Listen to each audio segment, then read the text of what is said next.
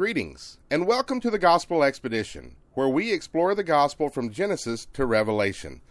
The gospel is defined in 1 Corinthians chapter 15 verses 3 through 4, where scripture says that Christ died for our sins according to the scriptures, that he was buried, and that he rose again the third day according to the scriptures. The gospel teaches us how Jesus Christ died for our sins to pay the penalty and the debt for our sins, to redeem us from sin, that he was buried, and that he rose again the third day, overcoming death, defeating the grave, and opening the gates of heaven to all who believe. Every passage in the Bible sets up this fact. It foreshadows the gospel, it foretells the gospel, it illustrates the gospel, and it explains the gospel. Genesis chapter 3 sets up the gospel by showing our need for it. In Genesis chapter 3, the fall of man is recorded and the first sin is revealed. Since that time, we are all sinners, therefore, we all sin. Sin brings shame, sin brings death, but the gospel restores us and it delivers us. In Genesis chapter 3, verses 5 through 7, we see the false promises of sin, we see the motivation to sin, and we see the end result. First, Let's look at those false promises.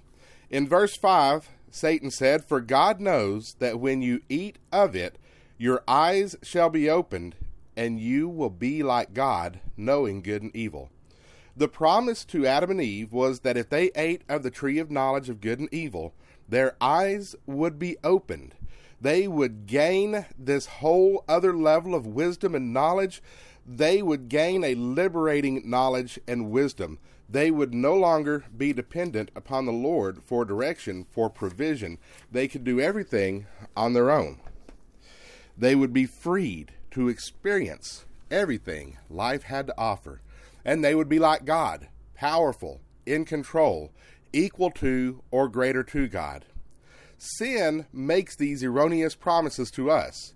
Sin makes the erroneous promise that our eyes will be opened, that we will see things for as they actually are, and we won't be holden to superstitions or religious views, that our eyes will be open, that being able to break free of this, we will be free, and that we can experience life at its fullest, be able to enjoy all the pleasures of this world without limitation we will never again be held back. Those are the false promises that sin makes.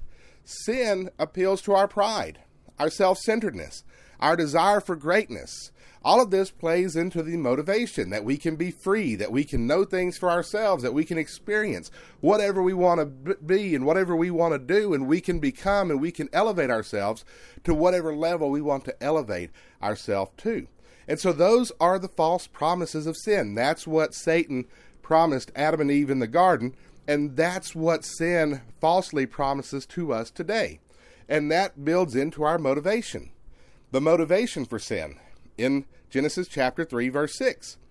So when the woman saw that the tree was good for food, and that it was a delight to the eyes, and a tree was desired to make one wise, she took of the fruit and ate, and she gave some to her husband who was with her, and he ate. The Bible says that the woman saw that the tree was good for food. Big deal. There were lots of good trees in the garden that were good for food. The Bible says that the tree was pleasant to the eyes. Big deal. So were the other trees. What is it that sets this tree apart from the other trees?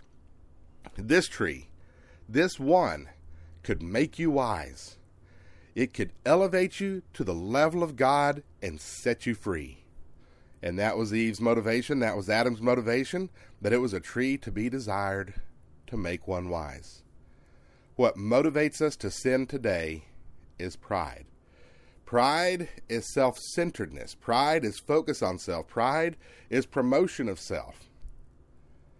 What motivates us to sin today is pride fulfill my wants, make me happy, elevate me, give me what I want. We can meet our physical needs without sin. You can meet your need for food without sin. You can meet your need for shelter without sin. You can meet your need for intimacy without sin. And this is something we, we will talk about later on on the gospel expedition. But intimacy, can be met and fulfilled in an amazing way in a scriptural marriage. And we'll talk about that. We can enjoy the pleasures of the eyes without sin. You can go out and you can look at God's creation, spend time in nature, go to the zoo and see the magnificent creatures that are there. You can see wonderful things. You can behold beauty, and you can do that without sin. Properly earned luxuries. You can enjoy those and look at those without sin. But when we do either thing, meeting our physical needs or the desires of our eyes, in a way that defies God's authority, we sin. And when we do this, when we seek to fulfill our physical needs or to fulfill the pleasures and the desires of our eyes in a way that defies God's authority, we sin and it never works out. And that brings us to the end result. In Genesis 3 7, the Bible says, Then the eyes of both were opened, and they knew they were naked. Their eyes were opened. Well, they were promised that by Satan. He said, God knows in the day that you eat of this, your eyes will be open. Well, their eyes are open, but they didn't see what Satan told them they were going to see. What they saw was their nakedness. Now, this wasn't the first time Adam and Eve had been naked. They had been naked this entire time. But the nakedness was, an, was innocent. The nakedness was good. But at this point, after the fall, after the sin, what they see in their nakedness is no longer the beauty of each other's bodies.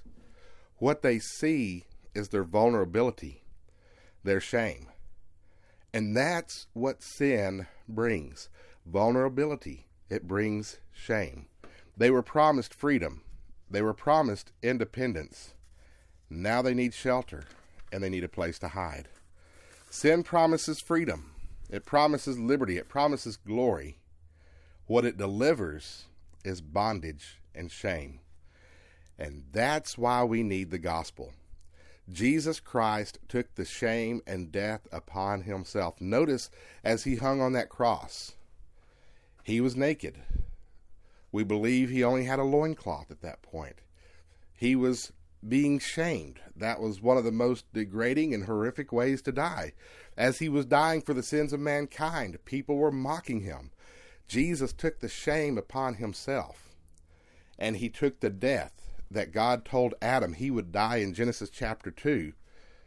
Jesus took that death upon himself.